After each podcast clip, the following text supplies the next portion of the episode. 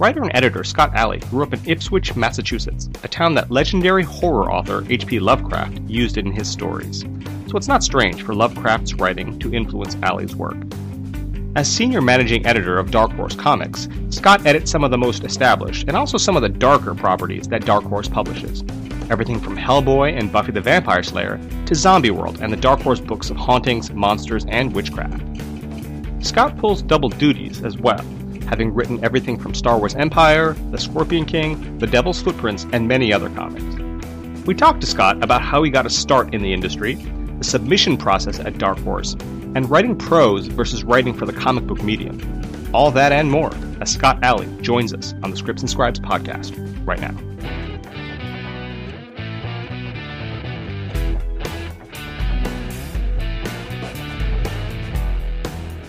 Welcome to the Scripts and Scribes podcast. I'm your host, Kevin Fukunaga, and today I'm joined by Dark Horse Comics uh, editor Scott Alley. Welcome to the show, Scott. Thanks. Thank you.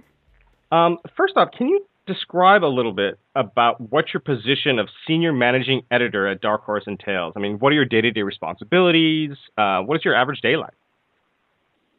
Uh, it it varies a lot. These days, I am locked in meetings a really good part of the day. Um, you know, uh, I, I feels like I'm always either in a scheduled meeting or an impromptu meeting or just like a one-on-one consult with another editor. Um, I, I to some degree, I kind of co-manage the department with uh, Mike Richardson, the publisher of the company, and Davey Estrada, um, the managing editor or the editorial director.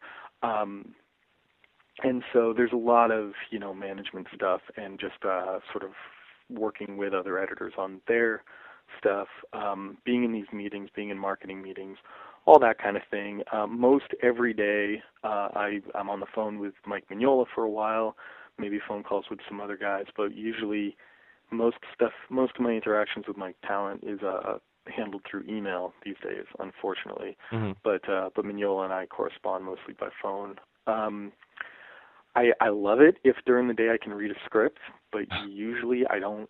I usually I can't make it all the way through a 22 page script in mm-hmm. the course of a day because I'm so busy jumping from one thing to another. So my script reading and a lot of that more, the real editing happens more at home at night um, because it's a, you know either that or on my lunch break because I ask somebody who's coming to talk to me about something other than the books I'm editing. Mm-hmm. And uh, what are the biggest challenges you face as an editor? Are they more creative or are they more business oriented? Um, you know, they're mostly they're time oriented, uh-huh. but um, but I would say the biggest I don't know the biggest challenges are the creative ones. The business stuff is just the the the the stuff you got to do every day to keep the trains running. Right. But um, but finding the time to do all of it is the hardest thing for me and then the most you know sort of engaging problem is is the creative stuff you know finding the right people to work on the books getting the stories to really sing um you know making people turn their stuff in on time and and and scheduling you know it's just like with a lot of different creators working on a lot of different monthly comics um there's a tremendous amount of juggling going on mm-hmm. to make sure the books actually keep coming out and because of the nature of our publishing with you know a lot of monthly titles um, and, a, and a lot of different artists and writers to call upon.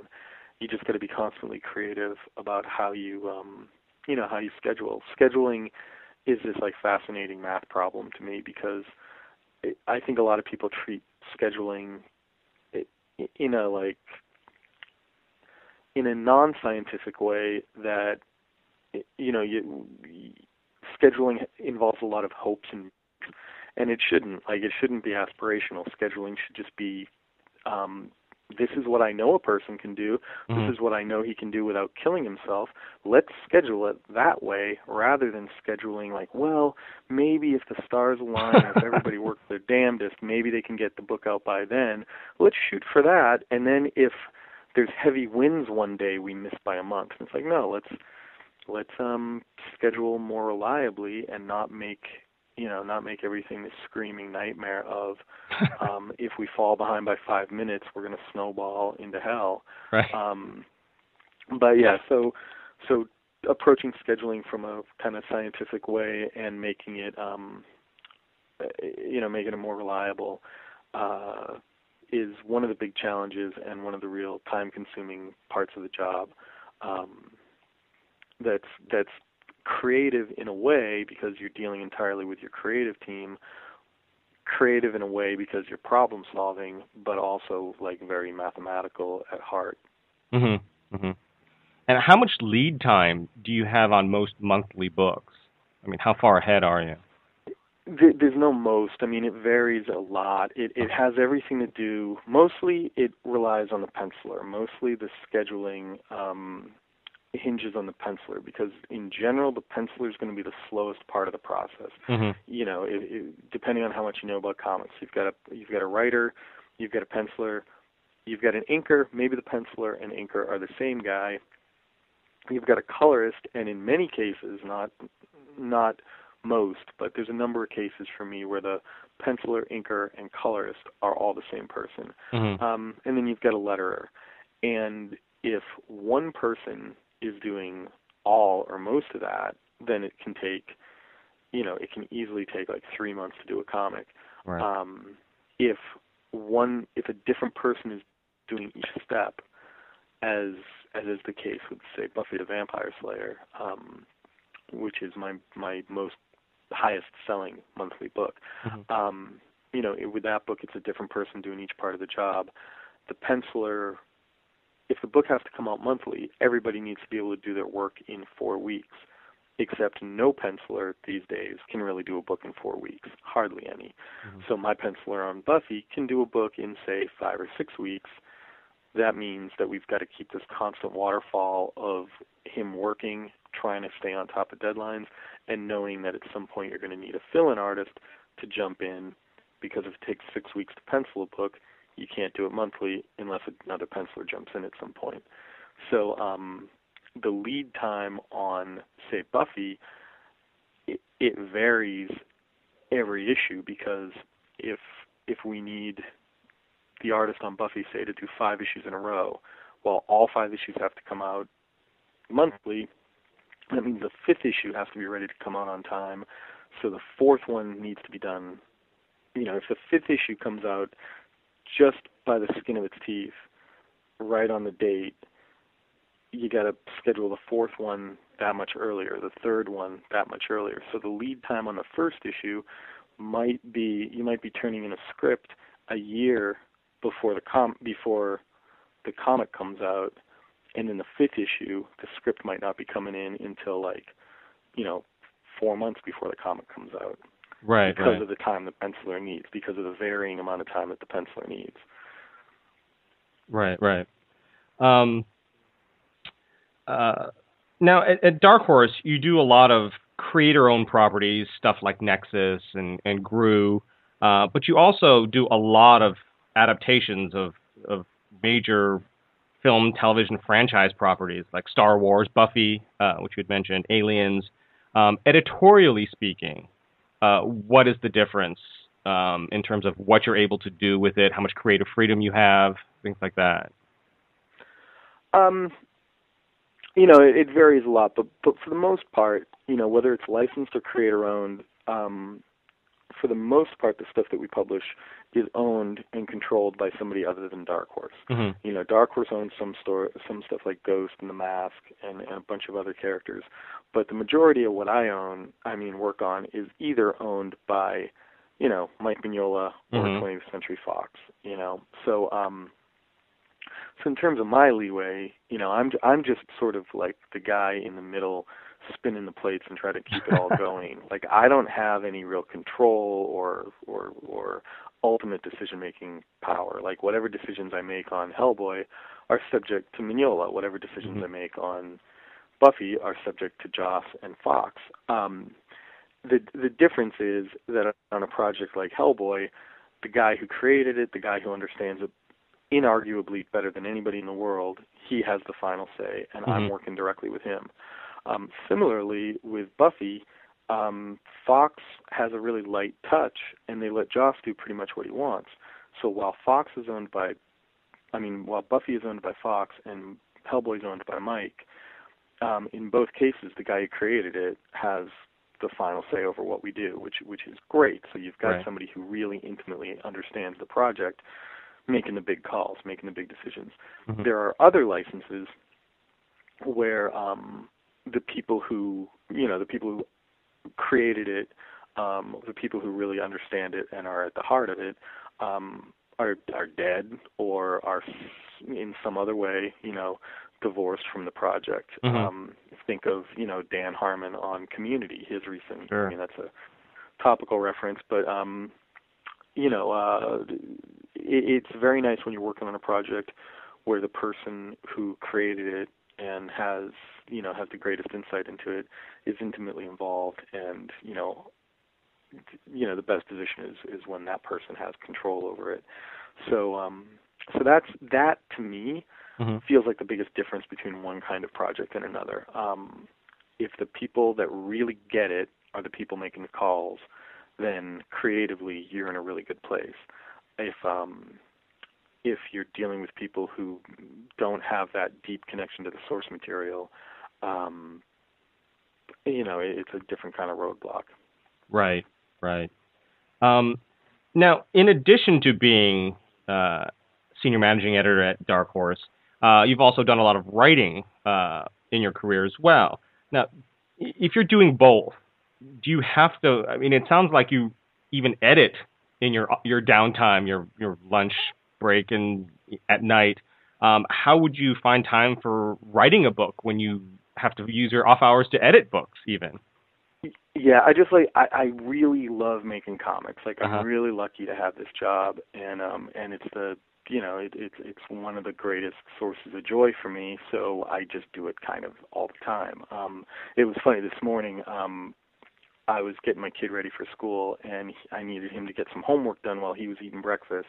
And he was sitting there uh, writing out these sentences that he had to write out. He's seven years old, and I was um, I was going over a script. So we were, you know, we were getting ready for breakfast. We were getting ready for school, eating breakfast, and doing our homework um, together. And that was that was fun, and that was cool. And yeah, for me, working on comics just is great all the time.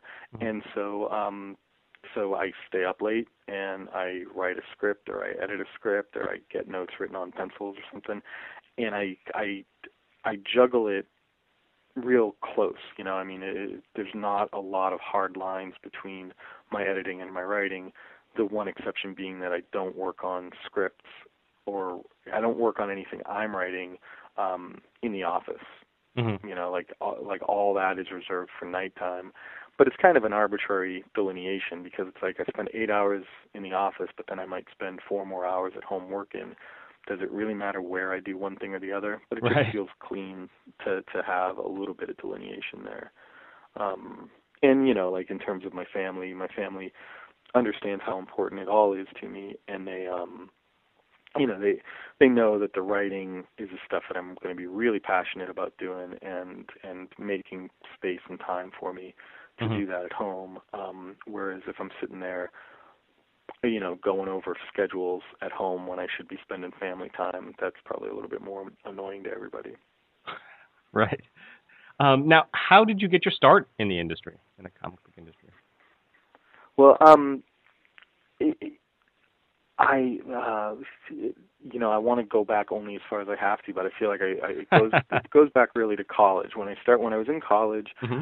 I um, I loved writing and I loved drawing and I I loved comics and I loved making comics. But in terms of school, I saw writing and drawing as very very separate. But I had this advisor named Dr. Smart, um, who was like a comic book character with a comic book name, and he um, he encouraged me to create a, a independent my own major in comics and so that was a turning point for me like when when bob helped me design my major to be comics um it helped me think of it in a more career oriented way and at the same time in college some friends and i had revived uh the publishing group the the publishing society on campus that had had disappeared a few years earlier and I found that in doing that, like that was where I really thrived. I loved putting a project together. I loved being a project manager, juggling a lot of different things and putting something creative together from the ground up.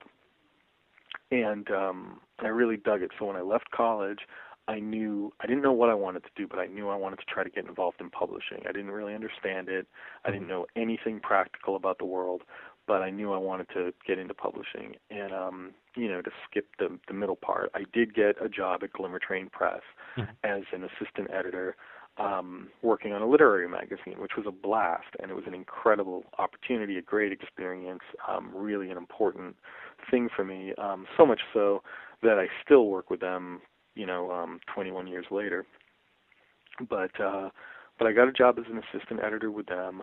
But ultimately, they didn't need a full staff, and so they reduced me to freelance work. So I've continued to work freelance for them ever since but I found myself jobless with a bunch of savings because they paid really well, mm-hmm.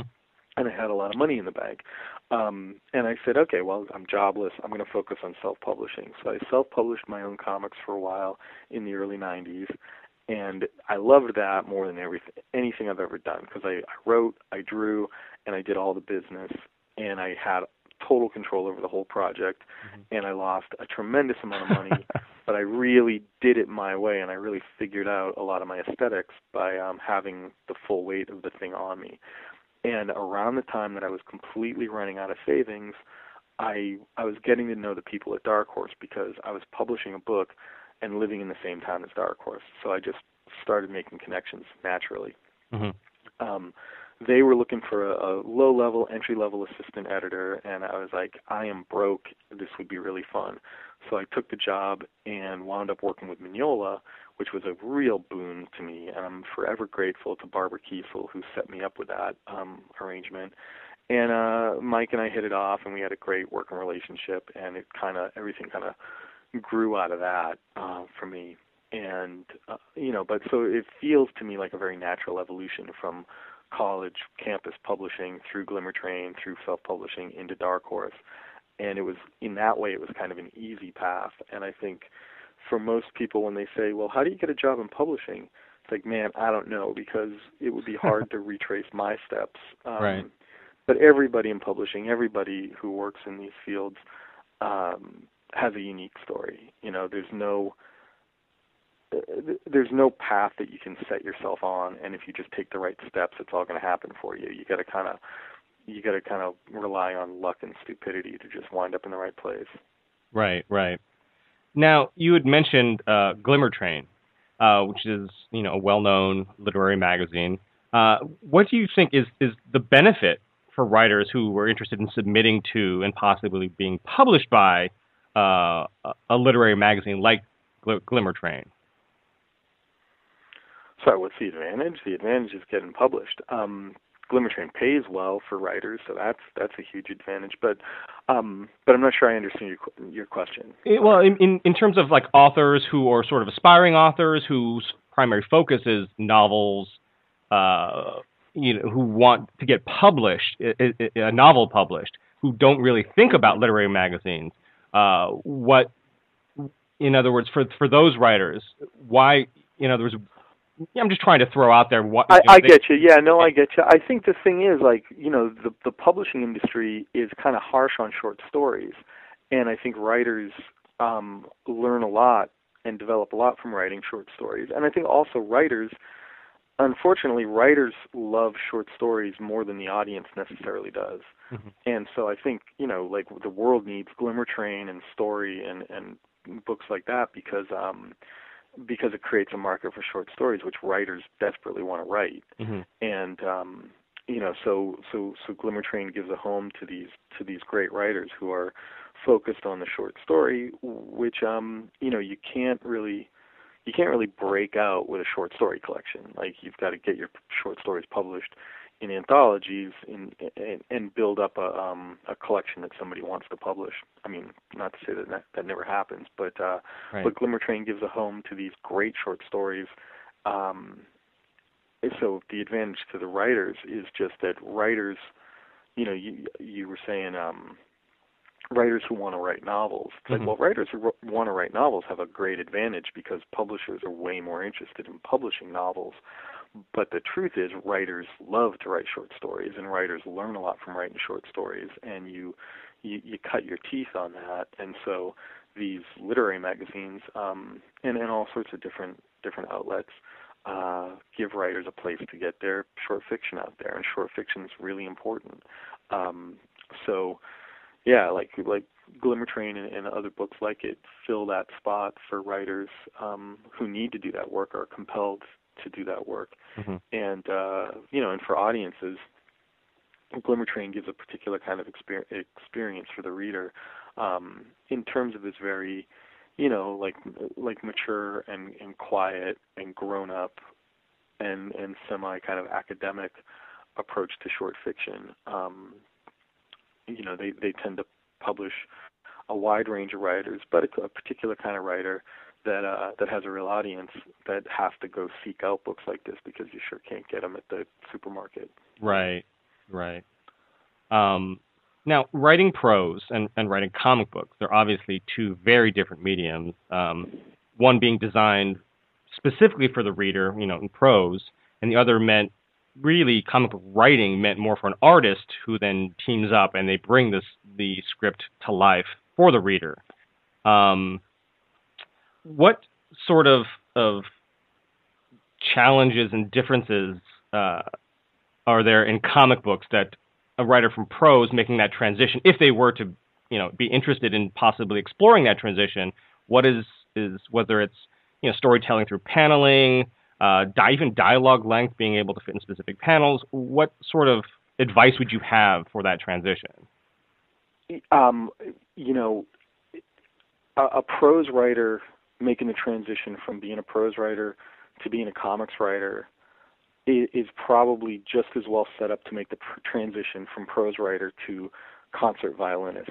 Um, you know, it's it's a different art form, sure. and and there, and you know the things you mention are are very valid. But there's also other stuff like um, just the one of the things I've seen often with prose writers who want to go and write a comic. Mm-hmm. Um, they come up with stories that are totally inappropriate for comics. Um, comics don't work as well with tons of backstory. Um, backstory can can come out so naturally and so beautifully and easily through prose.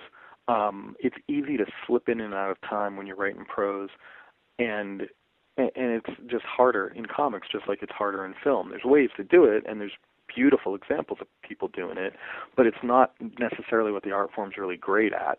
Um, you know, a, a story that that takes place largely inside the character's head can be super effective for prose. Um, it's extremely effective in prose, and mm-hmm. it's not as effective in comics or in film. And there's there's as many differences between comics and film as there are between film and prose.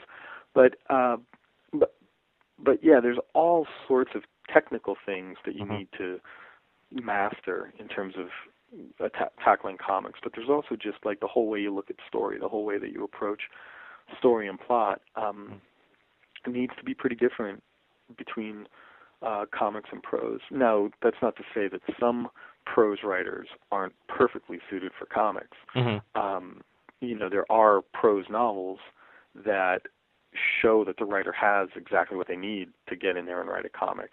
Um, it's just that, you know, that that's um, that's just a, a random coincidence. You know, I, I mean, I right. remember when I was in writing workshops in college, my writing professor um, was trying to criticize me. He was saying something negative, but even even when I try to recall what he said, I just can't think of it as negative because it didn't make me sad at all. You know, mm-hmm. he said um, he said, well, yeah, every story that Scott writes um, has like a really strong visual thrust to it.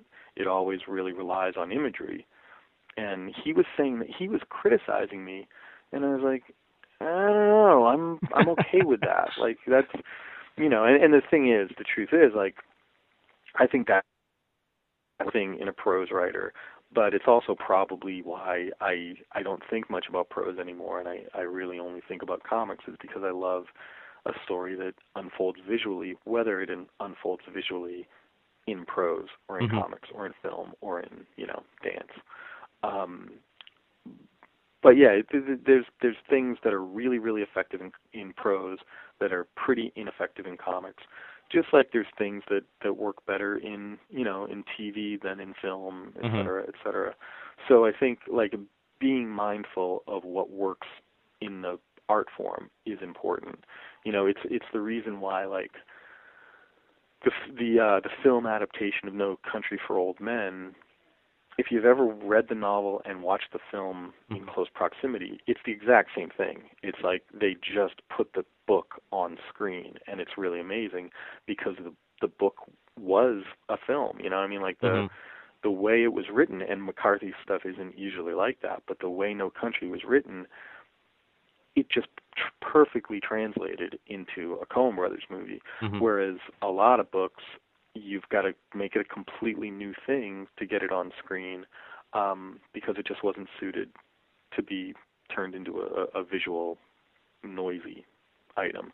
Um, so you know, grasping that. I mean, one of my early big influences was was Alfred Hitchcock, and there's this great book where, where interviews Hitchcock, and um, they talk about craft in a really incredible way that showed me what these two brilliant filmmakers thought about the formal qualities of film and it got me thinking about comics in a similar kind of way. And it, and it it even revealed to me that part of why I loved Alan Moore and part of why I loved Mignola's work is because they're formalists about comics the same way that that Hitchcock's a formalist with film. Right. that he's thinking about what the form achieves, um, what it what the actual experience of watching a film is, and what the best kinds of stories to tell on film are. And I think some artists, you know, they have the story that they need to tell, and they tell it in the medium they're comfortable with. And other people have the medium that they're called to, and then they tell the stories that are best told in that medium Mhm. um, you know, and and and I I guess I relate more to the latter. Right, right. Um, jumping back to Dark Horse, um, Dark Horse has one of the more open sort of submission systems, uh, accepting even submissions from solo writers, which is actually fairly rare. Um, most of the time, they want submissions of a specific project with an artist and writer in place. Uh, uh, can you maybe tell us a little bit about the submission process uh, at at uh, Dark Horse is like? I mean, who looks at submissions when they come in? Um, uh, if you choose to develop a, a, a potential script, um, how is the artist chosen and hired to work on it? Do you guys offer them choices, or are they responsible for finding somebody? How, how does that work? It's you know one of the one of the constants about Dark Horse is that Mhm. every everything's a unique case. Mhm. Um, and so as far as the submission process goes, it's like yeah, we have a pretty open submissions policy. Everything gets read. It takes forever because we don't have dedicated submission editors. We've Mhm. got two assistants that are responsible. Among their many responsibilities, they're responsible for going through the submissions. Right. and um and they will eventually get through every submission. We don't reply to everything we get um because we get so much it would be a ridiculous amount of time to reply to everybody. Right. But we reply um we try to reply constructively if we see something that we like but don't love Mhm. and then obviously if we love something we go further with it. Um we don't pick up a lot of stuff through the total over the transom submission um window, but we do, you know, pick up some things. And uh you know, and we've had great experiences with finding really significant artists through the open submissions policy. Killian Plunkett, who did a lot of great stuff for us and eventually went to Lucasfilm, was somebody that we found in the slush pile. Mhm. And uh, you know, and that happens. And when we have anthologies like Dark Horse Presents running, um, that that makes it easier to pull something out of the slush pile and say, hey, let's just give this guy eight pages. You know, let's just Mhm. do this thing.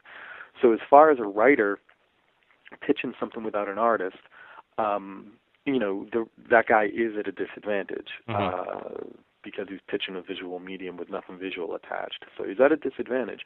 But it gets read, and if it really catches, you know, if it catches the assistant editors, then they pass it on up the chain to one of the editors that they're working directly with, um, or me, or Mike, or Randy, and um, and then we'll read it. You know, one of us will read it, and if we love it, then we'll reach out to the guy. Or if we don't love it, we might kick it back to the assistant, and then they'll reach out to the guy to be encouraging and give him some feedback, but to give him the bad news. Um, if we decide to go for it, there, there's all manner of, of ways to proceed. You know, if if one of the submissions editors was to throw me, you know, uh, a three-parter for DHP that they thought looked great and that we should work with this person, um, I would I'd read it.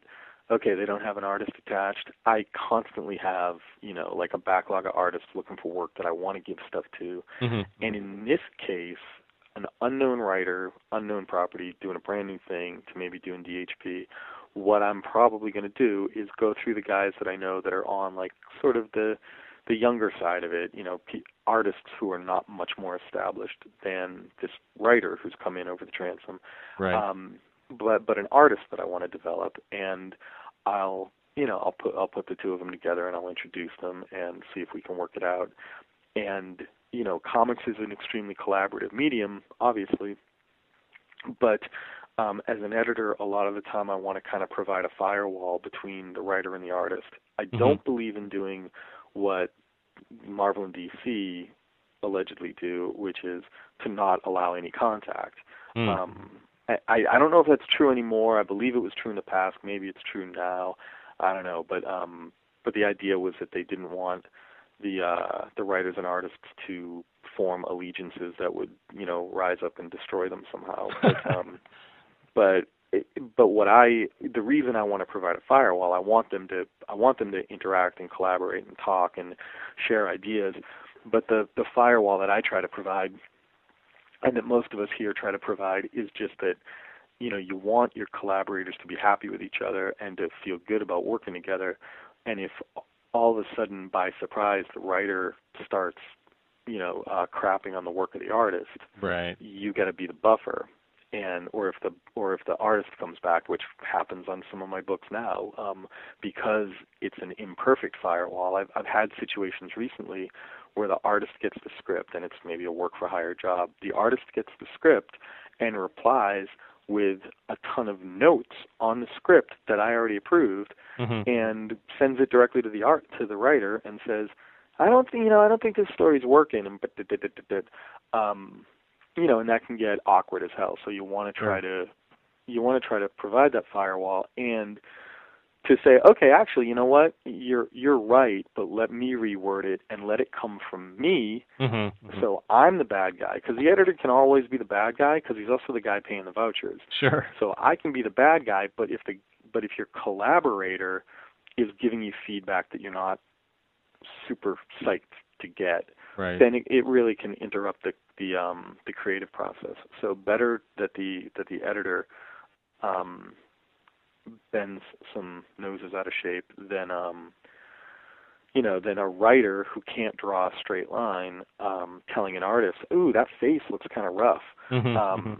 you know like what what are you you know and then he, he- i've seen it you know this is not theoretical i've seen it Right. lead to great ugliness and discord and then you get a book that you can't really work on because the writer and the artist are just like you know either they hate each other or they're merely kind of pissy and passive aggressive with each other either way it sucks and you you're you're hurting so um so yeah i try to try to manage that interaction and make sure that all the the, the critiques are coming from over here Right. i don't know if that answered a question i don't know what just happened it did, and I think you went back to another the earlier question. What are the biggest challenges you face as editor? I think it goes to that category. yeah that is a good answer that one yeah, I think you answered two questions with that. Um, um, and, and just going back to something that uh, uh, seems to be a hot topic is e-comics, sort of e-books, same thing.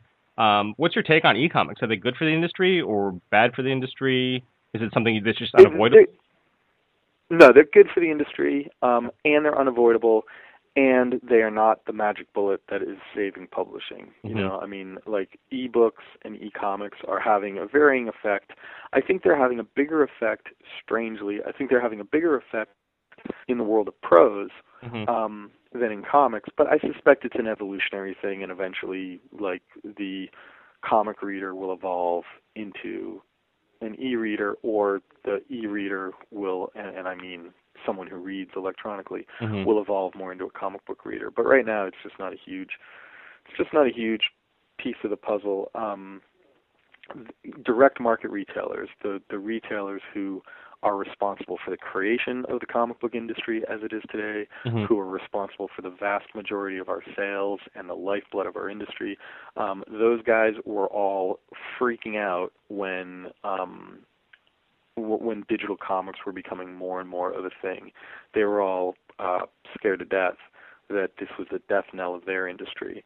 And the good news is that digital publishing is here, and it hasn't had a huge effect on their business. Mm-hmm. Um, there's tons of data to support the idea that the, the the guy buying his comics on his iPad is a totally different guy than the one buying them on uh, in a comic shop. And Right. so the best news there, well, the two best pieces of news is that it's not going to destroy the direct market, but also that there's a whole bunch of new readers. Sure. Um, and and so, you know, I'd love to see more and more people reading comics on iPads.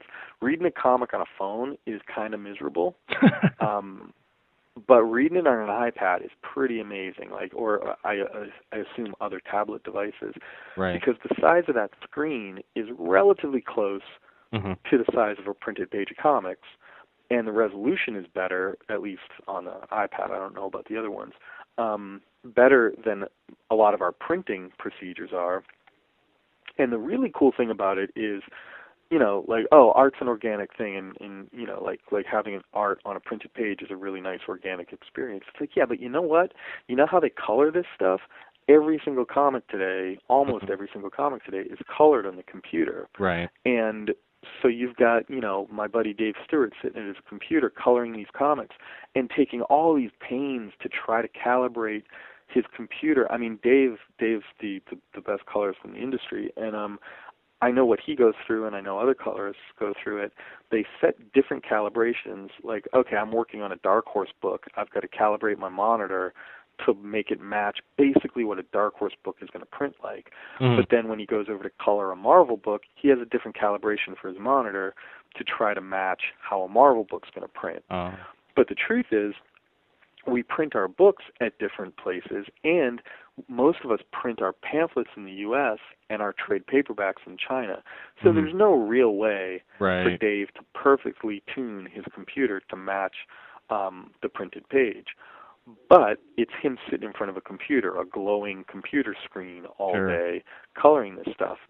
So when you're sitting there reading your comic on your iPad, it's actually closer to his experience of coloring it than than it is when you sit and look at the printed page. Right. I'm a print guy. I love printed books. I love books. I love bookshelves. I've got too many bookshelves in my office, too many bookshelves at home. I love books.